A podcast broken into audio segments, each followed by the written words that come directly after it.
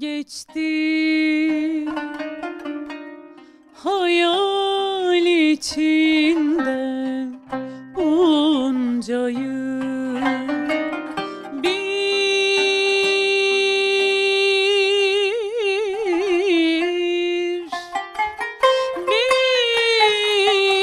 gün gibi geçti.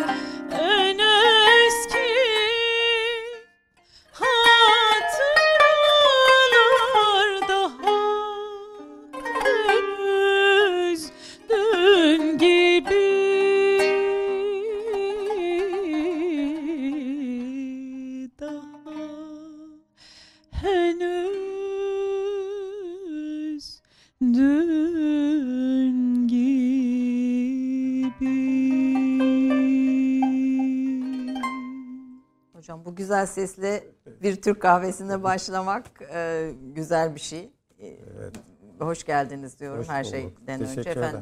Bugün çok kıymetli bir konuğum var. Profesör Doktor Ali Yaşar Sarıbay. Fakat Ali Hoca ile sohbete geçmeden önce Yaprak'tan ne dinledik ona bakalım. Yaprak olmayınca seni özlüyoruz, arıyoruz. Olmadığın programlarda eksikliğin hissediliyor.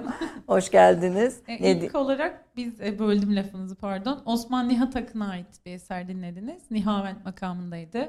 Geçti hayal içinde bunca yıl dedik. Ben yıllar böyle geçiyor.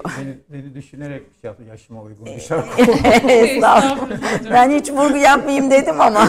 Ben hiç vurgu yapmayayım dedim de estağfurullah efendim. Efendim gerçekten çok kıymetli bir konuğum var. Kendisi sosyal medya hesabında kendisine politolog, siyaset bilimci diyor. Diğer hesabında ise felsefe, sosyoloji, tarih ve siyaset bilimi öğrencisi diyor. Ama Türkiye'de siyaset bilimi, siyaset sosyolojisi alanında bir duayen, hocaların hocası ve çok kıymetli bir isim. Özellikle siyasi partiler, demokrasi, zihniyet ilişkisi konularında yazılarıyla yol gösteren, yön gösteren bir hoca. Tekrar şeref verdiniz. Estağfurullah. Bursa Uludağ Üniversitesi'ndesiniz ama epeydir uğraşıyoruz sizi de programa davet edip burada olmanızı sağlamak için ama ancak fırsat oldu. Pandemi tabii engelledi biliyorsunuz. Pandemi, kar, bir sürü sebep böyle bir maceralı bir şeyle bugün konuğumuz oldunuz.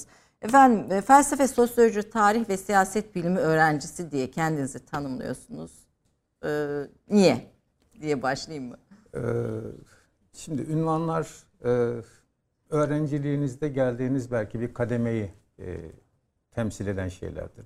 Yani benim gibi çok insan hep öğrencidir. Öğrenci kalmak zorundayız. Çünkü bilgi değişiyor, dünya değişiyor. Ona dair yeni bilgiler oluşuyor. Birincisi bu. İkincisi tabii geniş bir açıdan bakma gereği olgulara. İster siyasi olsun, ister kültürel olsun ama bu felsefeyi bir kere o başta şeydir, yani arka plan, ben ona istinat duvarı diyorum, felsefe olmak zorunda. Tarih çok önemli bir şey. Uzanabildiğimiz alanlara öğrenci olarak, şimdi bizde tabii bir alanın uzmanı olmak, bir bölümden mezun olmakla özdeş kılınıyor. Öğrenme dediğimiz bir şey bugün zamanımızda çok geniş bir şey. Yani Google'a girseniz daha 3 harf yazdıktan sonra bütün bilgiler dökülüyor. Onun için elimden geldiğince en azından anlamaya çalıştığım olguları daha zengin bir açıdan anlamak için uğraşıyorum. O yüzden öğrenciyim dedim ya, doğrudur yani, hep öğrenciyim. Efendim, son derece mütevazi bir tanım olarak biz bunu değerlendirelim. Adanalısınız. Şimdi ilk bölümde biraz sizi daha yakından tanıyalım istiyorum. Adanalı bir akademisyensiniz. Buna Twitter'da da, sosyal medyada da böyle bir yorum geldiği için onun üzerinden söyledim. Tarsus Lisesi'nde okuyorsunuz. Daha sonra üniversitede siyaset bilimini seçiyorsunuz. Niye siyaset bilimi o dönemin koşullarında göz önüne aldığımızda? Yani Adana'da doğdum ama Tarsus'ta büyüdüm. Siyaset bilimini seçmem kafamda önceden düşündüğüm bir şey değildi. Yani bir babamın tabii mühendis olmamı istemesi söz konusu ve ben işte fen kolu da matematiği de çok seven biriydim. Ama ben istemiyordum.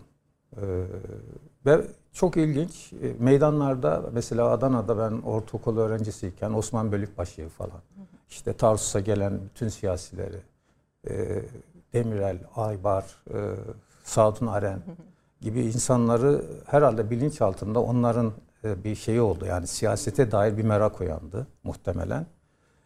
İktisat Fakültesi'ne geçtiğim zaman yani genel olarak sosyoloji gibi büyük bir hevesim vardı. Ve muhasebe okumak istemiyordum. Çünkü benim zamanımda şöyle söyleyeyim, muhasebeci olmak için 4 yıllık bir fakülteyi bitirmek gerekmiyordu. Yani muhasebe defteri tutan ortaokul mezunu küçümsediğim için değil ama zaman öyleydi. Yani ben 4 yılımı bu işi yapacaksam niye boşuna harcayayım? Bizde İktisat Fakültesi'nde 2. sınıftan itibaren seçtiğiniz zaman muhasebe falan okumuyordunuz. Yani öyle bir etkiyle de siyaset bilimini ama sosyolojiyle birleştirerek kendi zihnimde seçtim ve seçtiğime de çok memnunum. Hem oradaki hocalar açısından hem aldığım eğitim açısından son derece memnunum. Yani bir taraftan dönemin siyasi ortamı, siyasi yapıları, yani işte Demirel'in, Adalet Partisi'nin falan daha yeni kurulduğu, yükseldiği dönemler ve sol Mehmet Ali Aybar, sol hareketler. Diğer taraftan da hocalarınızdan ilham alıyorsunuz. Tabii. O dönemde size ilham veren isimler kimlerdi?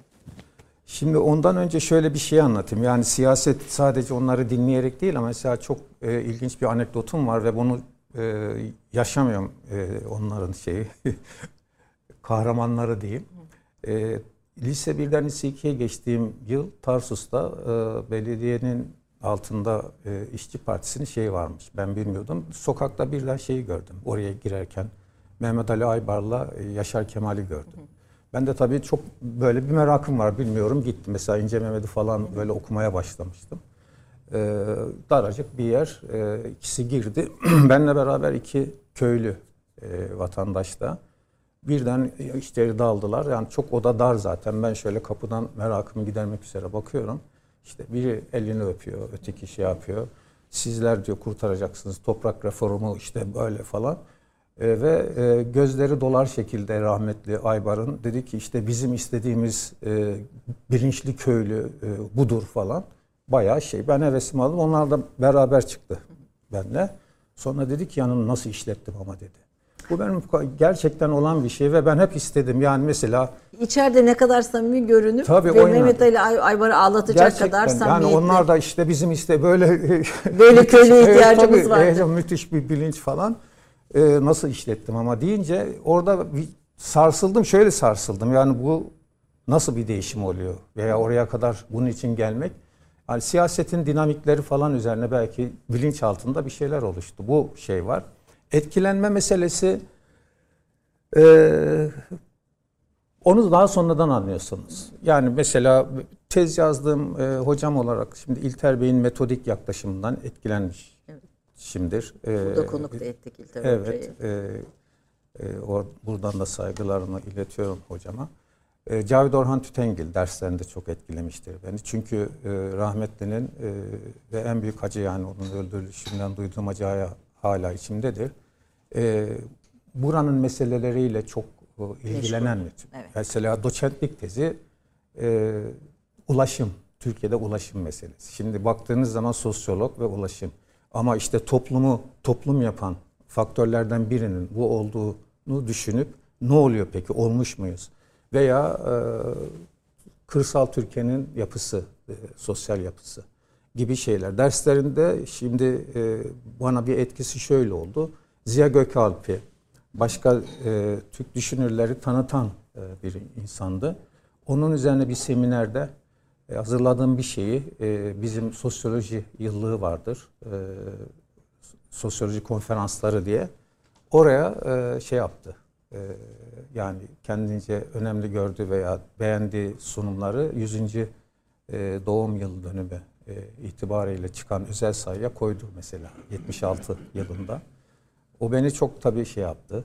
Sencer Divitçioğlu'nu anmadan geçemem. Daha doktorasız bir asistanken işte İstanbul'da da rahmetli Esat Çam hocamın kitap şeyiyle, basımlarıyla uğraşıyordum, tahsihleri konusunda. Bir yazı yazdım. Bir profesörün din konusundaki yazısını ben de işte MSP'yi doktora tezi olarak kafamda şey yapmıştım. Onu evet canlandırmıştım. Hocaya götürdüm. Toplum ve Bilim dergisinin editörüydü. Yani o heyecanı, işte bakın istediğim gençler böyle olmalı falan gibi ben şaşırdım da. Çok şey yaptım. Çünkü ya şu an onu yazmazdım. Çünkü haddini bilmezlik gibi de algılanabilir. Nitekim bir iki kişi ya sen kimsin de yani. Bir öğrencisiniz de henüz daha doktora öğrencisiyim. Tezimi yazıyorum ama yani şey bitti doktora eğitimim. Fakat bir profesörden beklenmeyen çelişkileri, paradoksları gördüğüm için biraz da o konuya eğilmiştim. Onu haddimi aşmayarak belli bir üslupla dile getirdim. Yani bu basılması aslında özgür düşünmenin akademik çalışmada ve kişi ünvanıyla endeksli düşünmemenin getirdiği bir şey. Ama düşünüyorum ben Türkiye'deki kültürü yazmazdım yani şimdi. Olsa. Biraz tabii. Sizin farklı bir hoca olduğunuzu da düşünüyorum ama bu tecrübelerle bu şeyle farklı bir hoca olduğunuzu da düşünüyorum. MSP ilk çalışmalarınız, evet. İlk doktora teziniz zaten MSP evet. Üzerine. Niye MSP, Millî Selamet Partisi ve niye bunun üzerine çalıştınız ve aslında yazılarınızda da siyaset bilimi ve din, özellikle sosyoloji ile birlikte din meselesini çok ele alıyorsunuz, değerlendiriyorsunuz. Biraz MSP'nin kuruluşu, o dönemin evet. Koşulları içinde sizde nasıl bir etki uyandırdı ki bunun üzerine çalışma ihtiyacı hissettiniz? MSP öncesi yani bizim iktisatta uygulanan doktora programı pardon, paket bir programdı.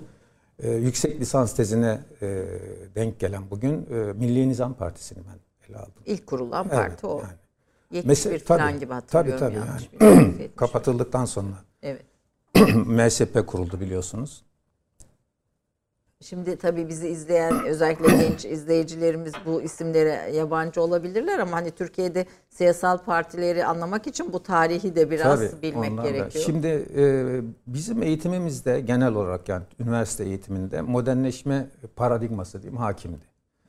Modern bir toplumda şunlar olur, şunlar olmaz diye. Mesela işte şehirleşme artar, okuma yazma oranı artar, sanayileşme vardır, dinin etkisi azalır, hatta asgariye iner, neredeyse sosyal yapıdan çıkar şeklinde yaklaşım vardı. Ama birden Türkiye'de bir dinsel parti kuruldu. Yani kendilerinin ifade dini ideolojiye dayandığını açıkça söyleyen Milli Nizam Partisi kurulunca peki nasıl oluyor bu? Yani çok basit bir soru. Modernleşme teorisi teorileri nerede yanılıyor? Bunu anlamaya çalıştım ben. Batı'da bir örneği var mı? Örneği var derken yani benzer dini temellere dayanan bir parti örneği Hristiyan Demokrat Parti var tabii yani var. Ama Türkiye için. Evet tabii yani gene Türkiye için konuşuyorum. Ve ortamın o dönemde ki 79'da verildiğine göre yani bir 3 yıl hatta 4 yıl gerisine gittiğiniz zaman işte malum 77'de başladı o 12 Eylül'e giden süreç. Bana hiç kimse bu tezi niye seçiyorsun demedi şeyden. Yani fakülteden hani Allah Allah iktisadın belli bir şeyi de var. Yapısı var, zihniyet yapısı diyelim. O rahatlatıcı bir faktördü tabii. MSP'yi o yüzden ele aldım. Yani nasıl ve koalisyon ortağı oluyor Millî Selamet Partisi. O zaman demek ki modernleşme teorilerinin bazı hipotezleri bu açıdan yanlış. Yani bir dönüş de olabilir, düz çizgisel bir şey değil.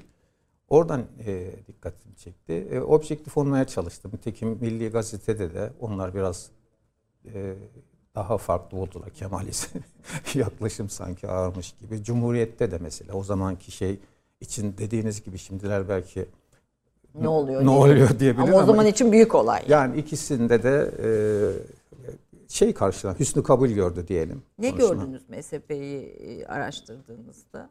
Şimdi tabii yani CHP'de veya Demokrat Parti veya Adalet Partisi'nde olmayan ne vardı ki böyle bir parti ve ihtiyaç ortaya çıkmış? Benim tabii derdim şuydu. Demin belirttiğim gibi Ayşe Hanım. Biz işte siyasal gelişme teorileri var. Modernleşme teorileri var. Onların ileri sürdüğü iddialar var. Ve bu iddiaları karşılaştırmalı olarak kendilerine göre ortaya koyuyorlar. Ben bu iddialara MSP ne kadar uygun düşüyor, ne kadar hangi noktada aykırı bunu merak ettim. Ama parti içi meseleyi üzerinde daha sonraları benim ilgimi çeken MSP odaklı değil tabii. Genel olarak partiler sosyolojisiyle ilgilendiğim için söyleyeyim. Fakat hayal kırıklığına uğratan bir şey vardı. Ben MSP Genel Merkezi ile temasa geçtim. Oraya bir mektup yazdım. Dedim ki yani tez hazırlıyorum. Elimde olması gereken bir takım dokümanlar lazım. O da sizde olabilir. Ben bulabildiğimi buluyordum sağdan solda. Mesela İstanbul İl Başkanlığı'na gittim. Oradan aldığım işte şeyler oldu. Bana çok basit yani genel başkan yardımcısı düzeyinde veya genel sekreter düzeyinde bir şimdi hatırlamıyorum hitap ettiğim bir şey. Çok basit yani birine verilmiş şunu şey yap diye bir cevap geldi. O beni hayal kırıklığına uğrattı. Yani benim onları önemsediğim kadar kendilerini önemsemiyormuş gibi bir şey. Bir hisse kapıldım. Bu tabii sonradan düşündüğümde bizde partiler bir grup dinamiğiyle kuruluyor gibi ama neticede lider ön plana çıkıyor. Yani hatta lider de değil, bütün partiler için söylüyorum bunu. Oligarşinin, Roberto Michels'in oligarşinin Tunç yasası dediği bir şey büyük örgütlerde olduğu gibi partilerde de, siyasi partileri zaten üzerine çok çalışmış biridir, eseri de var. Orada azala o grubun sorumluluk alma payları belli bir kişiler, sınırlı kişilere kalıyor. Yani ilk başta daha genişti, bir kitle tabii, sorumluluk tabii, alıyor. Partiler, sonra yavaş yavaş o sorumluluk alanlar azalıyor tabii. Ve tek bir yere odaklanıyor. Tabii. Yani onu Roberto Michels'i şey yapan, doğrulayan bir şey. Partiler sosyolojisi var Türkiye'de maalesef. Bir partiler aristokrasisi de var mı? Yani var tabii. O şöyle bir şey oluyor. Şimdi kurulduğu zaman küçük bir örgüt olarak kurulsa, örgüt büyüdükçe iş bölümü arttı. İş bölümünde belli bu işi daha iyi bilirim. Uzman olması da şart değil ama uzmanım demek yetiyor Türkiye'de belki. Ben bu işi o daha iyi biliyor. O çözer nasıl olsa diye o aristokratik bir şeye dönüşüyor tabii. Yani kaymak tabaka mı diyelim veya işte belirleyici kurucu bir şey kişiler grubuna dönüşüyor. Onun içinden de en tabii sivrilen biri olabilir ve hep de şöyle lider iyi ama çevresi etrafı bir klişe olarak bütün, yani, Türkiye'deki parti tabii. Dinamiğinin herhalde merkezinde bu söz yer alıyor. Ama ona imkan tanıyan kitle gene. Evet. Biraz bunu daha detaylı konuşmak istiyorum. Biraz Demokrasi Arzusu kitabınız üzerinden. Biraz da bu Millî Selamet Partisi ile ilgili yazdığınız, MSP ile ilgili yazdığınız kitabı bulamadım ama ona dair bir makale de okudum. Sizin kitaplarınızın birinde o teze dair. Mesela orada daha sonraki dönemde Refah Partisi döneminde özellikle Güneydoğu'da oy alma meselesine dair de analizleriniz var. Yani neden Güneydoğu'dan oy alabildi bir sağ parti olarak dair. Onu da dinlemek istiyorum ama kısa bir reklam arası verelim. Ben bu arada bir taraftan da Ali Yaşar Sarıbay hocayı tanımaya devam edeceğiz. Hocanın koyu bir Beşiktaşlı olduğunu burada söyleyeyim. Adana Spor'u da tutuyor ama... Adana Demirspor'u evet ama son şeyde hareketlerinden dolayı soğudum biraz. Soğudunuz. Yani Demirspor'dan değil, küçüklüğünün takımı, oradaki bir futbolcunun davranışları ve seyircinin davranışları hoşuma gitmediği için rafa kaldırdım. Hocam sıkı bir futbol izleyici. Siyaset ve futbol arasında bir bağ var aslında değil mi? Bir evet. Takım oyunu olması evet. itibariyle. Ben kısa bir reklam arası, ondan sonra burada bu sohbete devam ediyoruz. 30 saniye reklam arası. Türkiye'nin tek haftalık haber dergisi Gerçek Hayat, gündemi yakından takip ettiği dosya ve röportajlarıyla her pazartesi okuyucusuyla satış bayilerinin raflarında buluşuyor. Gerçek Hayat artık sayfalardan dijitale taşıyor. Sayfalara sığmayan yazılar, röportajların perde arkası, interaktif içerikler. Gerçek Hayat artık size daha yakın. Tüm içeriklerden ilk haberdar olmak istiyorum diyenler. Gerçek Hayat, GZT'nin sosyal medya hesaplarına davet ediyor. Reklam arası sona erdi. Efendim Türk Kahvesi'nde hocaların hocası Ali Yaşar Sarıbay ile birlikteyiz. Fakat biz arada futbol sohbetine daldık. Hatta belki izleyicilerimizden bazıları bu futbol sohbetine devam etmek ister. Çünkü... Turgut Özüfler sanatçımız, o da Beşiktaşlıymış. Hocam Beşiktaş'tan umutlu musunuz diye sordu. Vallahi hocanın malumatı karşısında ben şaşırdım. O teknik direktörlerden oyunculara müthiş bir bilgisi var. Hocam sizinle bir futbol şey yapmak lazım. Memnuniyetle. Futbolla siyaseti buluşturan şey nedir? Şimdi bu bizim politik bilim kitabını Süleyman Hoca ile beraber yazdığımız orada... Bunun yeni baskısı var galiba. Bu en son baskısı. Evet. Ben de orada, eski baskısı var bunun. Evet. Şöyle gösterelim. Süleyman Hoca şeyi yazdı. Bu Fatih Terim işte imparator. Yani futbol ve siyasetin aynı mekanizmalarla nasıl işlediğini. O kısım Süleyman Hoca'nın yazdığı bir kısım. Biz onu işte ve var yani. Mesela işte lider diyoruz. Başkan olarak takımda lider olan, yani takımın başkanı veya teknik direktör. İşte hücum efendim. Yani bir takım şeyler, terminoloji aslında siyasetçilerin de kullandığı şey ve tavırlar da hani çok benzer şeyler var. Yani neticede bir şey oluyor. İşte bizde gol atamayan adamın faturası teknik direktöre çıkıyor. Bunun gibi. Siyasette de var bu. Çok paralellikler görüyorum. Yani orada çok güzel yazdı Süleyman Hoca. Süleyman Hoca bu arada, Süleyman Seyfettin Hoca sizin en sevdiğiniz dostlarınız arasında. En sevdiğiniz demeyelim, en dosttan çok öte yani bir kardeş gibi. Enlerinizi sormuşlar sizinle yapılan öyle bir röportajda. Enleriniz içinde Süleyman Seyfettin Hoca'yı da saymışsınız. Çok eski bir dostluk herhalde. Yarım asla yarım hasta neredeyse. Ve sohbet etmek bir özel sizin için keyif. En beğendiğiniz liderler bu enlerin içinde Mahatma Gandhi. Odanızın duvarında da bir resmi asılıymış Mahatma Gandhi'nin. Gandhi'nin Süleyman Hoca ile konuştuğumuz şeyi, yani barışçıl olması, kişilikli olması şeyde, o yönleriyle ve yaşam tarzı.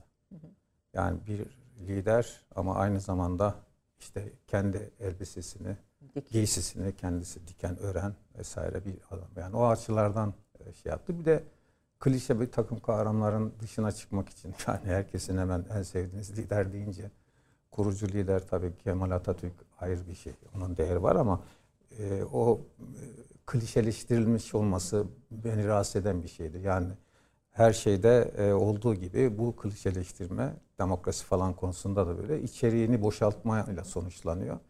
O sıradanlığın biraz dışında tutmak üzere.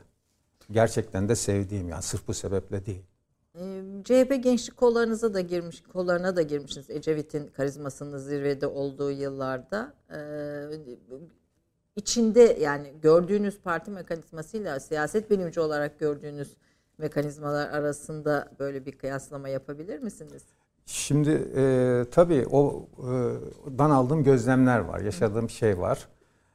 Ecevit'e işte saygı, sempati ve partiler üzerine çalışan biri olarak, yani bir parti içinde bir partiye girip nasıl işliyor bir parti? Çünkü o konuda tez yazacağım. En azından nitekim asistan olunca ayrıldım yani oradan. Bugün nasıl işliyorsa o gün de öyle işliyor. CHP'yi kastetmiyorum. Yani bütün oradan genelleme yaptığınız zaman. Yani bir kere fikre hürmet, fikir geliştirme vesaire zayıf.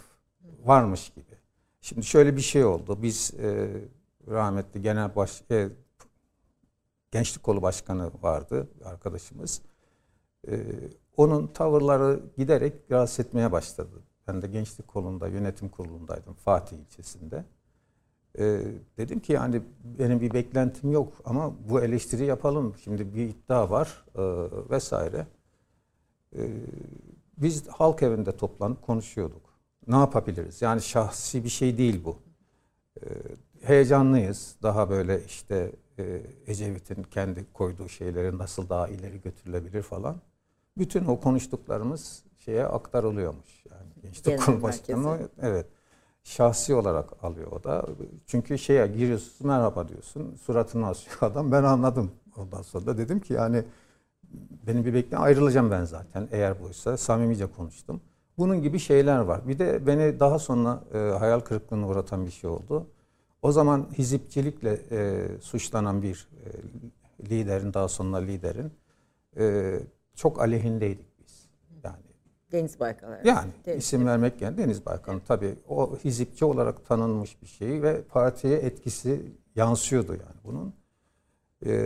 Çok zaman sonra yani işte akademik hayatının şey aşamasında, ileri aşamasında beni arkadaşlar çağırdı İstanbul'a bir yemeğe. Eski arkadaşlar. Ben de memnuniyetle gittim.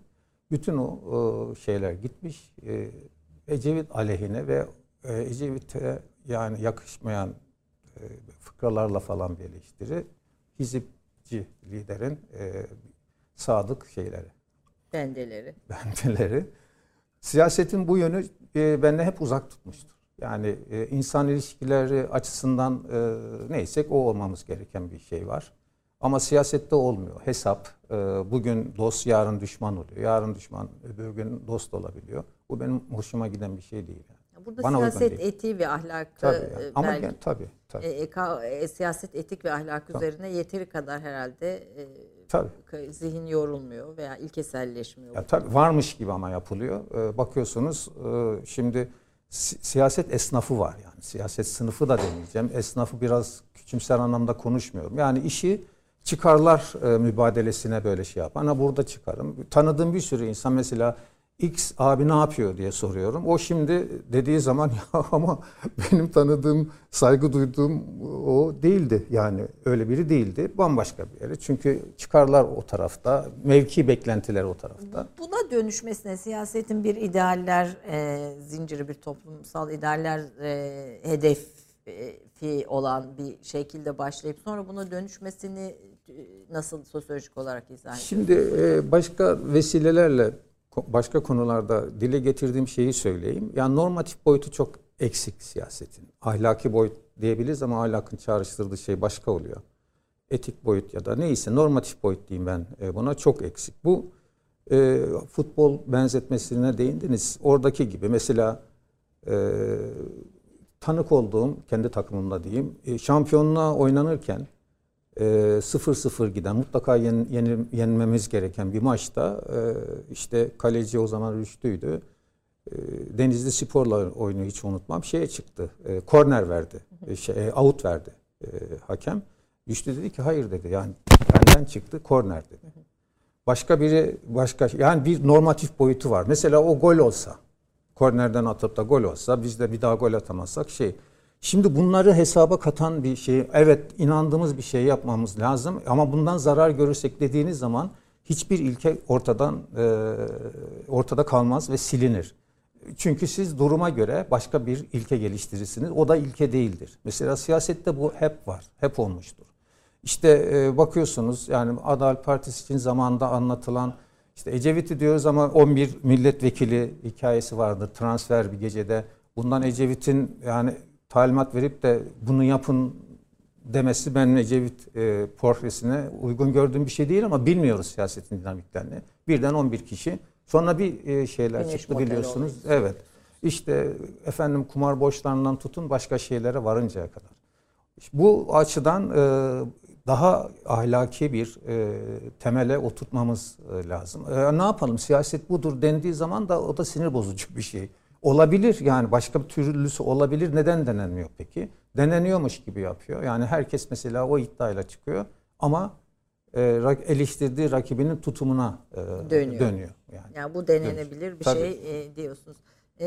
Bir Amerika'da iki kere Amerika'da bulunuyorsunuz ve özellikle siyaset sosyolojisi konusunda çalışmalar var. Bir Iowa Üniversitesi'nde bir de Ohio State'de bulunuyorsunuz.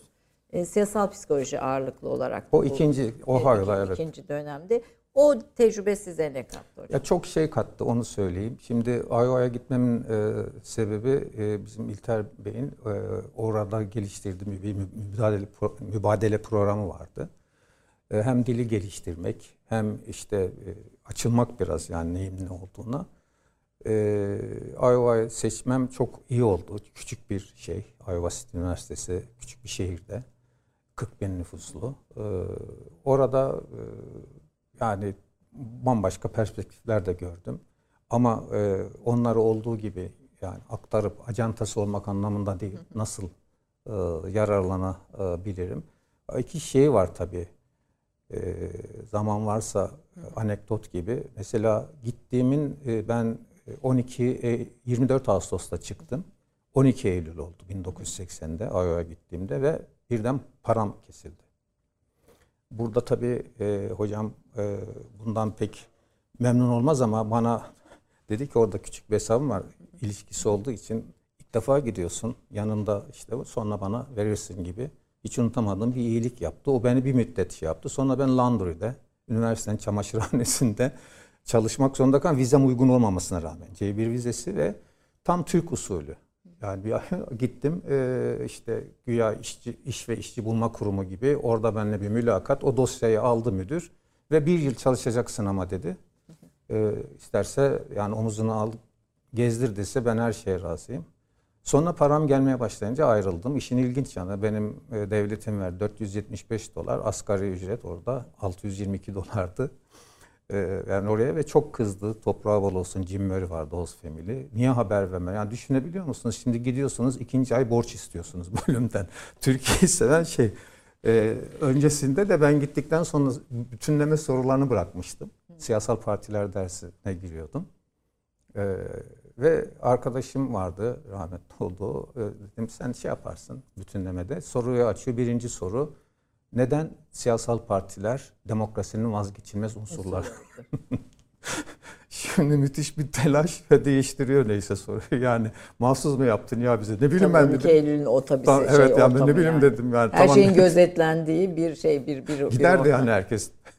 Ben de dönemezdim belki. Ben siz de dönemezdiniz belki. Tabii o dönem bir sürü öğretim üyesinin gözetlenip raporlandığı bir dönemdi. Evet, ikincisi Fulbright bursuyla ve ufkumu çok genişti. Psikolojiye önem veriyordum. O işime yaradı yani. Kendimi geliştirmeme bayağı katkısı oldu. Yani siyaseti anlamak için... İnsan faktörü, dinamiği, psikoloji, psikodinamikler. Onların bakışıyla bizim bakışımız arasında bir fark var mı hocam? Şöyle benim gittiğim ve çalıştığım, faydalandığım şeyler oldu ama mekanik bakıyorlar. Yani bir iş çıkarma. Çünkü orada malum publish or perish var. Yayın her şeyin önüne geçince kalitenin yerine kantite alıyor. Tenzih ediyorum. Çok kaliteli çalışmalar var ama mesela dikkatimi çeken bir şey oldu. Benim çalıştığım beraber çalıştığım bir profesör bana şeylerini de verdi. Yayınlanmamış yani bildirim metinleri vesaire. Bir tanesi Suriye üzerine baba Esat'la hani ilgili yapılmış, evet. Tam 80'de işte okudum falan. Tabii hep İngilizce kaynaklar olabilir. Ben Türkiye'den geliyorum, gelmeden önce seçiyorum orayı. Bir gün bana dedi ki ya dedi bana Türkiye'nin yerini dedi tam tarif edebilir misin? Uluslararası ilişkiler ve siyaset psikolojisini uyguluyor. Şimdi Suriye üzerine çalışıyorsunuz. Ve Türkiye'nin yerini bilmiyor. Türkiye'nin yerini soruyorsunuz. Ya müthiş bir şey yaptım yani, kafama tank etti. Bu da bana bir işin böyle alelacele yapılıp yani işte bir şey çıkıyor. Hemen üzerine çalışmak, hemen üzerine bir makale yazmak. Ondan kaçınmaya çalışan biriyim. Yani güncel olan şeyin mümkün olduğu kadar biraz önce uzağında durmak. Ondan sonra belki üzerine düşünüp çalışmak daha iyi olur. Biraz soğuduktan sonra belki tabii. O konu. Ama İslami hareket üzerine çalıştınız. Yani Millî Selamet Partisi ile evet. Refah Partisi ile devam ettiniz. Daha sonra AK Parti üzerinde evet. çalışmalarınız da var. Refah Partisi ile ilgili olan bir yazıda dikkatimi çeken Refah Partisi 94 seçimi üzerine bir analizinizde Güneydoğu bölgesinden oy almasını farklı bir dinamik olarak değerlendiriyorsunuz. Bunu bugünden de bakınca neye yoruyorsunuz? Şimdi orada şöyle Ayşe Hanım, bir eleştiri aslında Millî Selamet Partisi'nin oy oranıyla ilgili, oy tabanıyla ilgili yapılan analizlere dair bir eleştirinin yansıması. O da şu, Millî Selamet Partisi'nin hatırladığım kadarıyla Türkiye ortalaması 11.3'tü. Evet. Güneydoğu'da aldığı 17 falan, yani çok bayağı üstünde. Ve bu neden oluyor diye dergilerdeki makalelere vesaire bakınca Türkiye'de ortaya şu çıkıyor. İşte efendim Güneydoğu yarı feodal bir şey, sosyal yapıya sahip. Yarı feodal sosyal yapıda dini ideoloji ön plandadır vesaire. Bu sebeple Batı'da öyle değil. Fakat 4 yıl sonraki seçimde Güneydoğu'daki oyları düştü. Ortalamanın da hatta altına düştü Millî Selamet Partisi'nin. Peki ne oldu yani? Mesela din mi ortadan kalktı? Yarı feodal düzen şey mi oldu? Birden sanayileşmiş kapitalist bir düzene mi döndü? Çok basit, bizim siyaset biliminde, sosyolojisinde özerk oy, mobilize oy dediğimiz bir şey var. Yani orada mesela mütegallibe olan, işte A nereye oy veriyorsa peşinden oraya oy veriliyor. A parti değiştirdiği zaman o partinin oyları da diğer partiye geçince düşmüş oluyor. Şimdi bu dinamik her zaman vardır. Yani oranın yapısı içinde tabii ki sosyal yapıda, yani dinin oynadığı rolü inkar etmek mümkün değil. Buna hitap etmek, dezavantajlı grup olarak kimlik açısından, inanç açısından vesaire, Refah'ın oylarını oradan devşirmesine sebep olmuş olabilir. Ama bizim dikkat etmemiz gereken şey süreçsel olarak bakmak. Yani bir seçimle hemen yaftalayıp işte oy oranı burada çok önemlidir, buraya tutunmuştur bu parti, şey yanlış. Onu anlatmaya çalıştım ama. O sürekliliği. Evet. Burada bir ilginç bir başka tespitiniz de İstanbul'daki Refah Partisi ile Türkiye'deki Refah evet. Partisi'nin farklı bir söylem inşa ettiğini söylüyorsunuz. İstanbul'daki Refah Partisi elitist İslam'ı, Türkiye'de Refah Partisi ise popülist İslam'ı temsil ediyor diyorsunuz. Evet. Bu da o dönem için... Yani pragmatist bir tavır siyasete de uygun. Çünkü İstanbul'un koşulları başka. Mesela kapıdan kapıya, kanalistik dediğim bir şey vardı. Propagandayla oy evet. devşirme ve karşınıza çıkan gazetelere falan da yansıdı. Gazeteci arkadaşlar, bazı arkadaşlar analizini de yaptık. Kapı çalındığında refah için oy isteyen, işte ne bileyim hiç o partinin şey yaptığı, tasvir ettiği mesela tiplemenin dışında tipler diyeyim, o kadar söyleyeyim.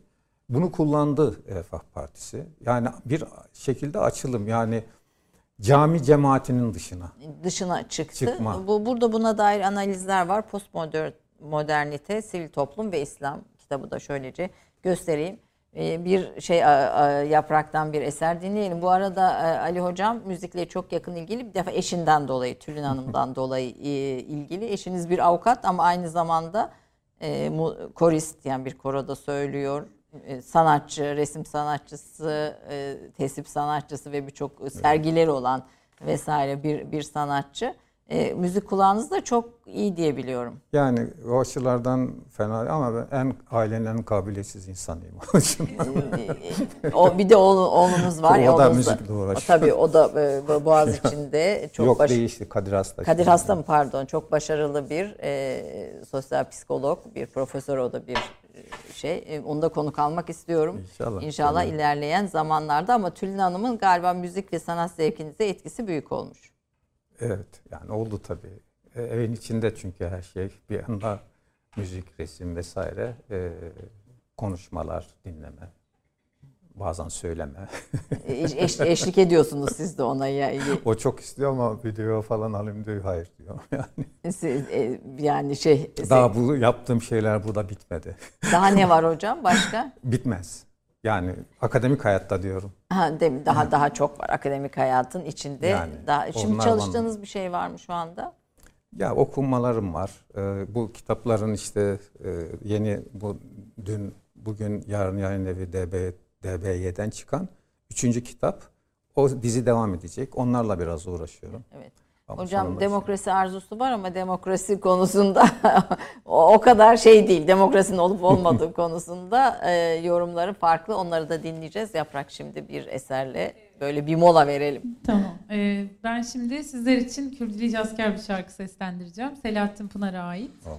Aşkınla yanan gönlüme bu senle şifasun diyeceğiz. Peki. Buradan Tülin Hanım'a da selam edelim.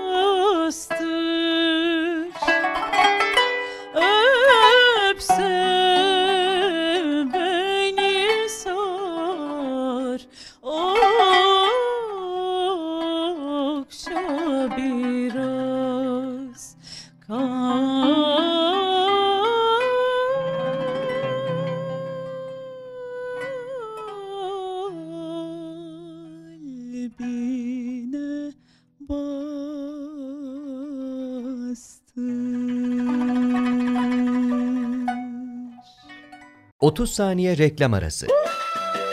Birinci sınıf bir kültürün, birinci sınıf bir düşüncenin, birinci sınıf bir duyarlılığın dergisi Cins, hem edebiyat dünyamızın önde gelen isimlerini hem de yeni kalemleri ağırlıyor.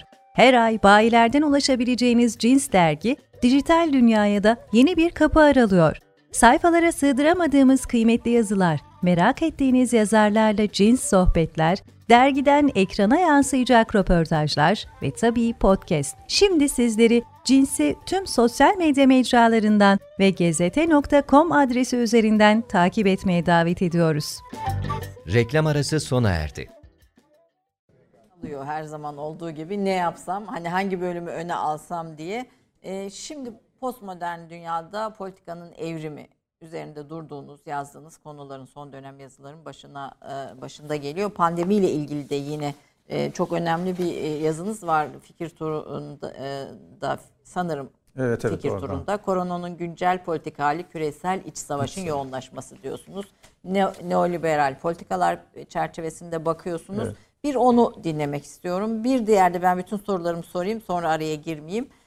Görülmenin iktidarı olarak hakikat sonrası, yani bu hakikat sonrası çağ diye tanımlanan çağda politika nasıl, nereye evrildi, nasıl bir yol aldı ve biz bir Anadolu toplumu, bir Türk İslam toplumu olarak bu sürecin ne kadar içine girebiliyoruz, anlayabiliyoruz, intikal edebiliyoruz. Biraz bunu sizden dinlemek istiyorum. Aslında din sosyolojisi üzerine de konuşmak istiyordum. Din sosyolojisinin siyasete etkileşimi üzerine. Vakit kalırsa bu konuda da görüşlerinizi dinlemek isterim hocam. Hocam, İslamofobi konusundaki çalışmaları, aşırı sağ konusundaki çalışmaları, İslam'ın günümüz toplumlarında işgal ettiği yer ve aslında bütün politik partilerin siyasi zihni arka planı üzerindeki çalışmalarıyla aslında birçok başlığı konuşabileceğimiz bir isim. Bugün bu kadar diyelim. Daha sonrası için devam da ederiz. Buyurunuz efendim. Şimdi bugünden başlayarak. Tamam.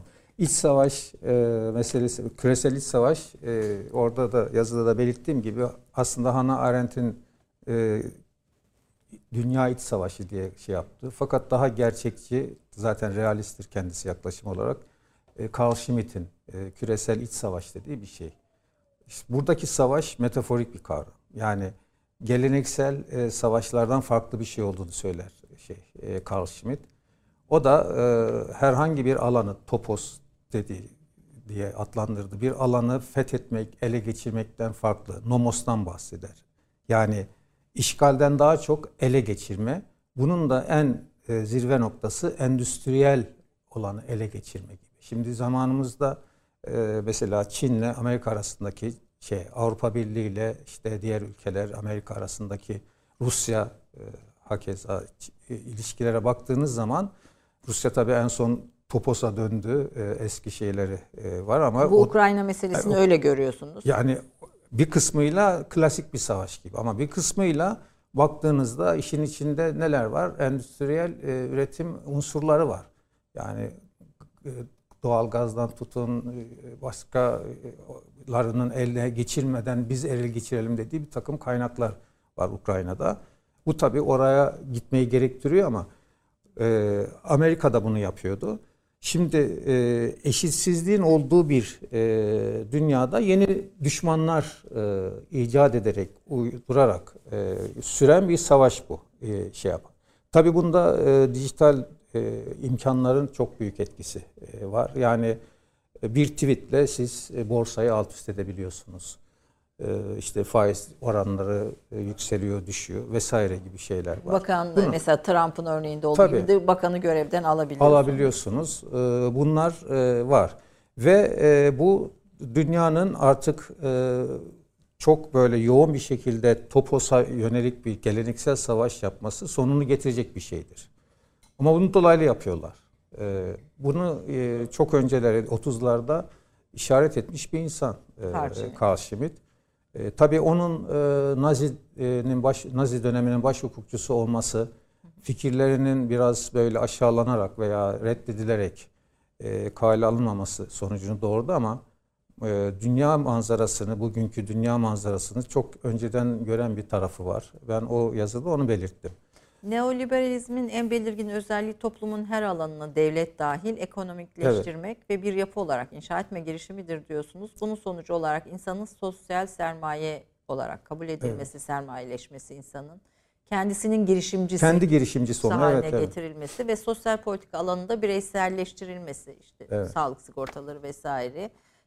Burada ortaya çıkan bu yapının da bugününki düzenin mimarı olduğunu söylüyorsunuz. Evet, evet. Bu var ve bu benimsenmiş bir şey. Yani insanlar mesela bu pandemide gördük ne kadar bunun belirleyici olduğunu. Hani Dünya Savaşı varmış gibi işte stokçuluktan tutun bir takım fiyat oyunlarına, para oyunlarına varıncaya kadar şeyler kitlesel düzeyde oldu. Bu siyasete de yansıdı. Ben kartel parti tipi dediğimiz literatürde parti tipinin seçmeni müşteri olarak görmesi, gelen oyu da kar veya az geliyorsa zarar olarak görmesi. Yani tamamen ekonomikleştirmiş bir zihniyet hemen hemen sağlıktan eğitime, siyasete, her alana nüfuz eden bir tarzla ilerledi. Bu neoliberalizm diye adlandırılıyor ama işin ilginç yanı, belki o post-truth'ta da biraz bahsedeceğimiz gibi, kitlenin buna şey yapması, ikna olması, yani hiçbir itirazı olmadan hemen o doğrultuda, işte bu şey mesela bakın sanal para şey, yani kripto paralara işte küçücük diyelim artık yaşına göre dünyayı dolandırdı, gitti yakalandı, Türkiye'ye getirildi. Yani orada vaat edilen şeyi hiç kimse mesela üzerinde düşünüp de daha önceden ne vardı o zincir şans şans zinciri gibi bir yani bir saadet zinciri mesela oradan başladı. Bir şeyi banker kastelli hikayeleri vesaire gibi. Yani birike birike bu dünya çapında da bazı yerlerde olan bir şey ve kitle buna çok teşne, tabir caizse. O zaten arz talebi, talep arzı doğuruyor yani. Bir anda kendi içimizde de var. Gidip işte pandemide yaptığımız küçük oyunlar mesela, sözde kendimizi korumak veya işte ailemizi korumak gibi, veya işte benzinde, mazotta tamam bir fiyat artışı şu bu ama tamamen neticede fırsatçı davranış hep ön plana geçiveriyor birden. Oysa o güne kadar hep şey konuşuyor insanlar, ahlak, dayanışma, toplumun refahı vesaire gibi şeyleri konuşuyor. Bu açıdan şeyi hazırlıyor, zemini hazırlıyor. Post-truth'ta da bunu hazırladı. O hani hakikat ötesi denen bir şey. Kelime kelime. Bu arada parantez, Ali hocam hakikat var mıydı ki ötesi olsun diye söylüyor Ali Valatlı. Gerçekten de hakikat var mıydı, ötesi oldu hani post-truth. İsmet Paşa çok önceleri daha farklı bir şey söylemiş. Felsefe nedir diye sormuş. İşte hakikati aramak. Bir hakikatimiz olsa da arasak keşke dediği şey galiba onda da. Şimdi yani olan bir gerçeklik var. Çıplak bir gerçeklik. İşte biri seçiliyor. Bu bir gerçek. Fakat ondan sonra bunun dile getirdiği şeyler yalanı gerçekmiş gibi sunması ve kabule şayan bulunması bunun. Yani kitleyi burada masum göremeyiz. Bizde de çeşitli dönemlerde falancadan bahsederken işte onun aslında kökeni diye başlarız. Bunu Trump şey için yaptı. Obama için yaptı. Yani Obama işte seçilmiş, Amerika'yı Müslümanlaştırmak üzere Kenya'da eğitilmiş falan biri diye. İnsanlar buna şey yapıyor. Tabii bir inancın kabule şayan olması konjonktürle de ilgili. Yani eşitsizlikler var. Eşitsizliklerin getirdiği gerilimler var. Ve burada tabii günümüzde şu var. Bunun tamamen sınıfsal boyutuna indirgeyemeyiz. Evet, sınıfsal boyutu var ama bir sürü düşünürün üst üste binme veya kesişim dediği şeyler var. Bu diyelim ki şeyde olaya zenci olaylarıyla ortaya çıktı. Zenci olmak bir faktör. Fakir olmak başka bir faktör, bununla biniyor. İşsiz olmak ekonomik olarak bununla biniyor. Diğer binince tabii bu patlamaya hazır, haklı olarak, yani patlamak şiddeti beraberinde getirir diye bir şey yok ama İster istemez o potansiyel var. Herkes buna öyle davranmaz. Biri kalkar bir yere saldırır vesaire gibi, veya Bunu o potansiyelde olan olarak görenler polisin yaptığı gibi basit bir suçtan boynuna basıp Floyd'u şey yapması, öldürmesi gibi. Şimdi bu siyasetin işleyişinde, sosyal hayatın çalışmasında, yani sosyal hayat içindeki ilişkilerde çok bariz ortaya çıkıyor. Bir kere aşama aşama buna iletişim sosyologları da değinir. Bu Bentham'ın panoptikon dediği şey. Yani seyrediyordu bizi iktidar sahipleri. Sonra biz onları seyretmeye başladık. Sonra birbirimizi seyretmeye geçtik sosyal medya şeyiyle. Evet, şimdi birbirimizi seyretme aşaması. Aşamasını kontrolündeyiz. Sosyal medya yani çok miktarda şey örnekleriyle dolu. Fakat şöyle, siyasette bu seyretmeden seyredilmeye geçiş aslında kitlenin hoşuna gidebilecek bir seyir vermek. Yani görünüyor, bu şekilde görünüyorsam bu bende kitlede şey yapar, kabul görür. Olmadığı gibi olmak ve gerçeği, yalanı gerçekmiş gibi sunmayı, çünkü alkış, duygu boyutu var siyasetin. Alkış çok belirleyici oluyor. Ha, tutuyor diyor demek ki. Yani buna günlük dilde tabir amiyane tribünlere oynamak dediğimiz bir şey. Tutuyor diyor. Sonra dönüyoruz, bir portre çiziyoruz şeyde, sosyal medyada. Instagram'ı, işte Facebook'u, Twitter'ı vesaire var. Yani kendi doğası doğrultusunda yapılan şeyler elbette sosyal medya için önemli, faydalı da olabilir. Ama hiç ummadığınız insanlar öyle bir portre çiziyor, öyle bir yazı yazıyor ki nasıl olur diyorsunuz. Seyredildiğini biliyor. O da çünkü başkasını seyrederek o hale geliyor. Onu seyreden de onun gibi olmamak gibi böyle bir karman çorman şey içinde gidiyor ilişkiler. Yalanın temel soru burada, yalanın kitleler nezdinde nasıl olup da doğru kabul edilen bir itibar mertebesine çıktığıdır diyorsunuz. Herkese dağıtılan silah herkesin hakikati kendine. Bu postmodern'in mottosu, evet. Peki bu nasıl bir kitle o toplumu ortaya çıkartacak? Yani herkesin hakikati kendine olursa nasıl bir ortak değer, ortak duygu, olmuyor, ortak siyasi hareket, evet, ve buradan politika, siyaset nereye evriliyor? Evet. O olmuyor. Yani şöyle şeyde bir sosyoloğa ve bir politoloğa dayanarak söylediğim, eskiden tabiri caizse görünmeme, yani biraz arka planda kalmayı bilme vardı veya insanlar imkanlar dahilinde arzu edebilirdi. Fakat şimdi görünme zorunluymuş gibi bir hal alındı ve bu görünmenin gördüğü itibar insanın aslında kendi hakikatini empoze etmesi gibi bir şeye sürüklüyor. Bir grup olabilir, birey olabilir, sözde tartışma varmış gibi olan bir şey aslında mış gibi kalıyor, tartışılmıyor bir şey.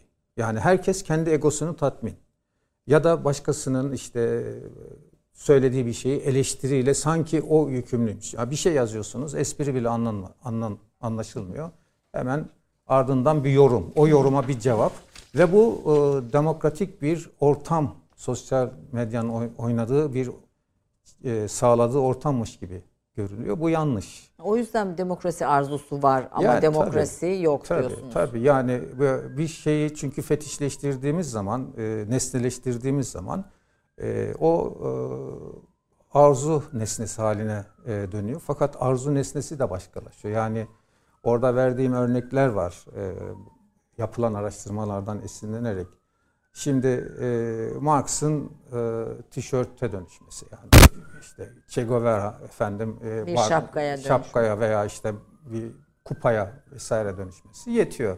Yani bir insanın görünüyor mu halde varım. O imajın sahibi. Ha, demek ki bu şey yaptığın iki kelime Marx hakkında sorsanız ya da işte başka bir düşünür hakkında sorsanız şey söyleyemiyor ama insanlar. Bu imaj toplumu çok önemli bir şey. İmajlarla gidiyoruz. Ve boş. Bu hakikat sonrası, yani bu dönemde, evet, politika sonucu endeksli bir şeye dönüştü diyorsunuz. Bir politika yapma tarzına dönüştü. Bunun toplum üzerindeki etkisini nasıl görürsünüz? Yani gerçek meselelerle uğraşmaktan, kafa yormaktansa bu kitleyi bu tarzda idare etme daha ön planda oluyor. Her toplum için geçerli bu. Yani seçilen insanlara İngiltere'de baktığınızda, şeye baktığınızda, Amerika'ya baktığınızda, Fransa'ya baktığınızda bunu görebilirsiniz. Yani kendi ülkemizde ayrı bir şeyler var ama hani iğneyi kendimize, çuvaldızı başkasına batıralımın ötesine de geçmemiz lazım. Çünkü şöyle bir şey var. Sanki her şey bizde olup bitiyormuş gibi. Her türlü eksiklik, kabahat, hata bizdeymiş gibi ama dünyaya çevirdiğimizde gözümüzü daha beterlerini görebiliriz yani. Burada teorisyen Sartori'den bir örnek söylüyorsunuz. Bugün her şey neo, trans ve post, aslında yeni, geçişli ve sonrası, yani bu kavramlarla ifade ediliyor. Bu ötesine gitmecilik çığırından çıkmış durumda, aşamayan üstesinden gelemez, ilerisine geçemeyen bugün var olamaz. Seçilecek tek yol var olmama riskine rağmen karşı koymak olmalıdır diyorsunuz. Evet. Katılıyor musunuz? Ben katılıyorum. Onun için o alıntıda bulundu. Bunu yapmıyoruz. Yani bu hesapçılık dediğimiz bir şey. Şimdi orada Sartori'nin değindiği önemli bir husus demosun zayıflatılmışlığı. Halkın zayıflatılmış hali. Evet, halkın yani zayıflatılmış. Kolektivitenin zayıflaması, yok olması hatta. Artık kimse kimseyi düşünerek yaşamıyor. Yani bu mahallede görüyorsunuz, kurumlarda görürsünüz vesaire. Ve bunun herkes dinlediğinizde şikayetçisi ama maliyet hesabı yaparak böyle davranırsam bana şöyle bir zararı olur, şu kaybım olur şeklinde de sus pus oluyoruz. Şimdi bunun karşı şeyi, daha uç şeyi, her şeye muhalif olmak, sesini fikirden bağımsız ama boş yani. Bağırmak, bu da başka bir şey. Yani tartışma gitti. Yani bugün için yani politikanın yani geldiği yer. Tabii yani geldiği yer ya suçlama oluyor, övüyor. İşte her şey değişiyor birdenbire. Dünyada ilişkilerin mahiyeti değişiyor mesela. Peki buna direnmenin yani bu aslında insani bir şeyi kaybetmek demek aynı zamanda. Evet, bir durumu, bir neticede duyguyu kaybetmek demek. Tabii. Ve aslında kitleleri manipüle edenler kimlerse onların içine gelen de bir durum. Reddetmek. Bence en büyük iktidar reddetmektir. Yani size sunulan bir şeyi uygun görmeyerek reddedebilme kapasitesine sahipseniz gerçek iktidar sahibi sizsiniz. Ve bunun içinde belki sürüden olmamayı ve onun getireceği şeyi, olumsuz ne varsa göze alabilmek ama bunu hesap ederek değil. Kendi gibi davranmak insana. Yani bizi biz yapan değerler var. Birey olarak da, toplum olarak da. Ama biz şey yapıyoruz. Bunları dile getirmekten çekiniyoruz. Veya öyle görünmek istiyoruz herhangi bir ortamda. Uygun bir ortam gibi gördüğümüzde o şekilde bir terminolojiyle konuşuyoruz. Değilse sanki değilmiş gibi. Muhalif olmak çok şey getiriyorsa, itibarı kazandırıyorsa onu seçiyoruz. Gerçeği dile getirmek, dışlanmayı getiriyorsa çekiniyoruz, dışlanmak istemiyoruz, hesap yapıyoruz. Bunlar çok karmaşık şeyler tabii. Yani bir çırpıda hemen çözümü de olabilecek şeyler değil. Ama orada yazılanlar çerçevesinde sonunda insanlık mefhumu eriyor. Yani görüyorsunuz işte şimdi savaştaki durumları çocuklarla. Yani o Ukraynalı bir kameraman çocuğa çekme attı, düşürdü. Ukrayna'nın başına gelen şeyde çocuklar öldü. Yani şeyler yarıştırılmasın.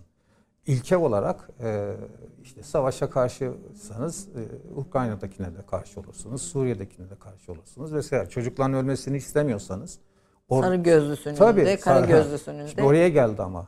Şeyler ölmüyor. Yani bizden ölmüyorsa mesele yok. İnsanlık ne oldu peki evrensel değerler olarak o insanlar? Siz tabii zihniyet kültürü olarak siyaseti ve politik partileri inceliyorsunuz ve kültürü, burada yaşayan kültürü de geçmiş değil, canlı bir süreç olarak değerlendiriyorsunuz. Efsanelere, sembollere dayanan bir süreç olarak değerlendiriyorsunuz.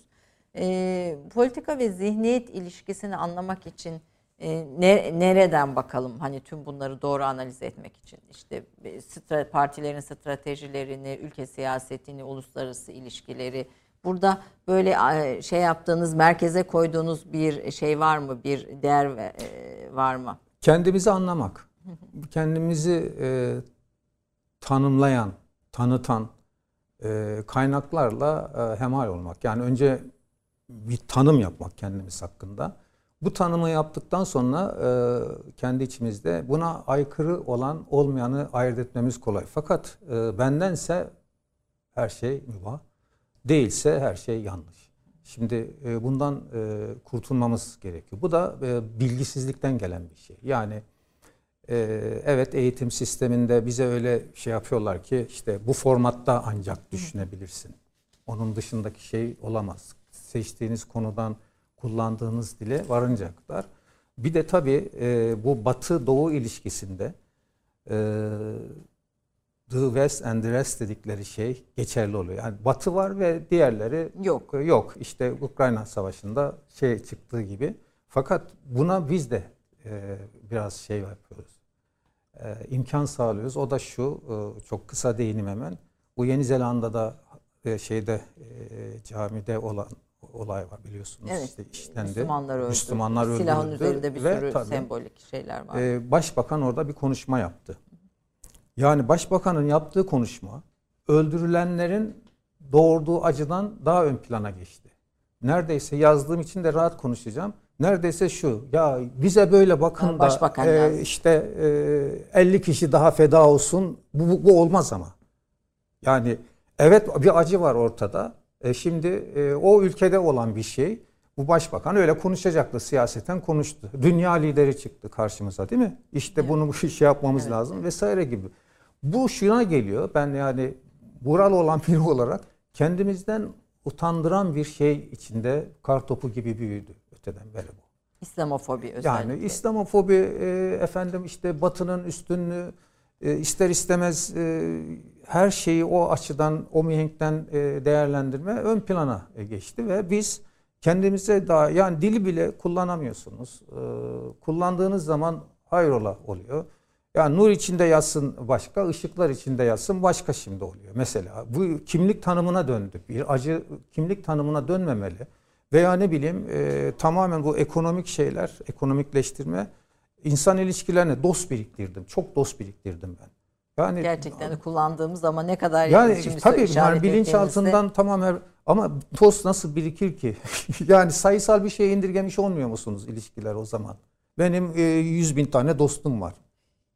Dost olma, 2 dost olur insan. Hayatta belki ola ola 3 tane dost olur da arkadaşlık başka bir şey.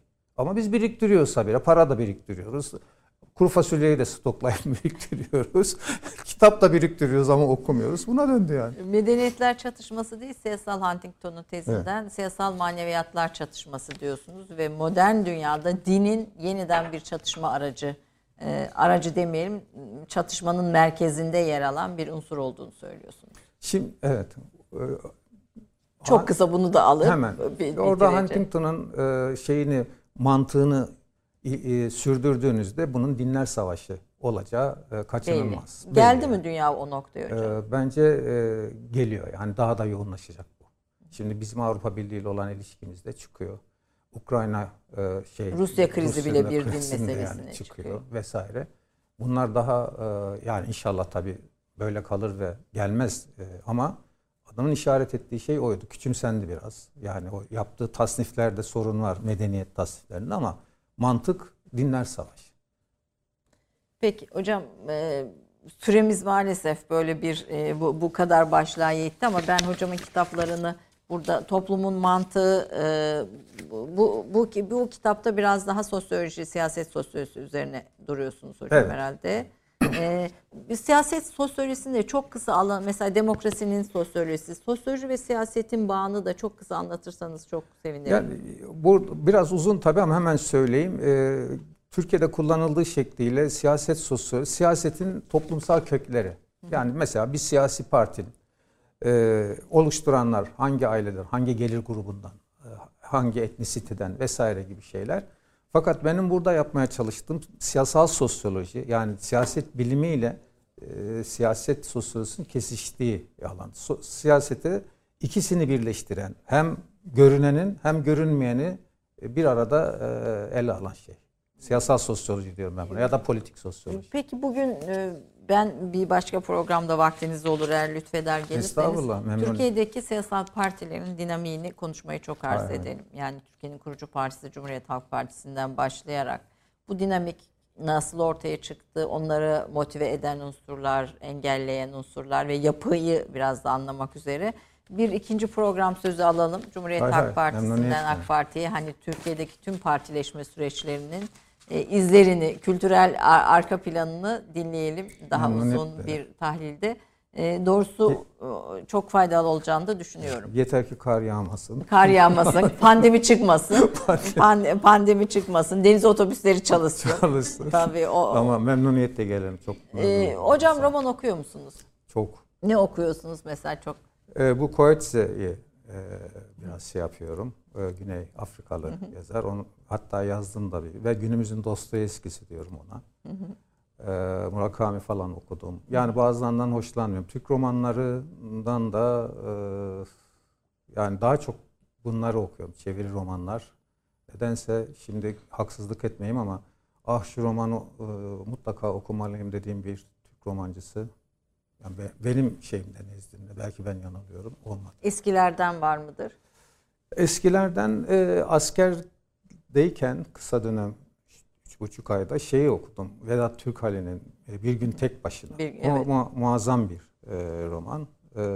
Yani Selim İleri'nin yaşarken ve ölürken, yani onun mesela şeyi vardı. Bir Muş'ta bir öğretmenler odasında öğretmenler arası beni aldı, öğretmenler odasına götürdü. Mesela.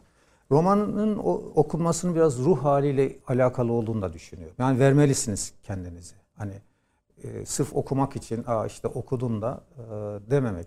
O dünyaya girmek gerekiyor. Film izliyor musunuz? Evet. Efendim? Film izliyor musunuz? Film de evet izliyorum. Yani sinema üzerine de yazdım bu şeyde. Onu bildiğim için sinema üzerine yazıyorsunuz. Yani, onu bildiğim için. Çok sevdiğim filmler o. Diziler halinde de şimdi ben dizi deyince hep şeye zannediyordum. Netflix'te çıkanlar yani pazartesi günlük ama takılıyorsunuz bazı şeylere işte şimdi Borgen diye bir dizi izledim. Evet, siyasette de ilgiliydi o. Danimarka siyaseti. Onun gibi izliyorum tabii. Ve günceli de takip ediyorsunuz yazılarınızda zaten. Yani mecburum da ama zevkle tabii. Mesleki bir şey değil. Hocam ilminize kuvvet versin Allah diyelim. Yazılarınızla, fikirlerinizle, yorumlarınızla soğukkanlı, objektif, mesafeli ve adil. Yani bu intibayı uyandırdıysam çok teşekkür ederim. Çok teşekkür ediyoruz efendim. Tekrar bekliyoruz diyelim. İnşallah. Yaprak ne dinleyeceğiz? Bu arada gene dikkatli söyle diyorum. Hocamın eşi sahiden sıkı bir musiki şinas. Albümü Sever. Çerkez Abaza değil mi? Evet. Abbas şeyi. Abaz şarkıları konusunda da o yüzden böyle hocamın kulağı çok iyi yapar. Tamam. O zaman ben şimdi Alaaddin Yavaşça hocamızdan onu da rahmetli anmak istiyorum. Yakın zamanda kaybettik. Hicaz bir şarkısı. Ümitsiz bir aşka düştüm diyeceğim.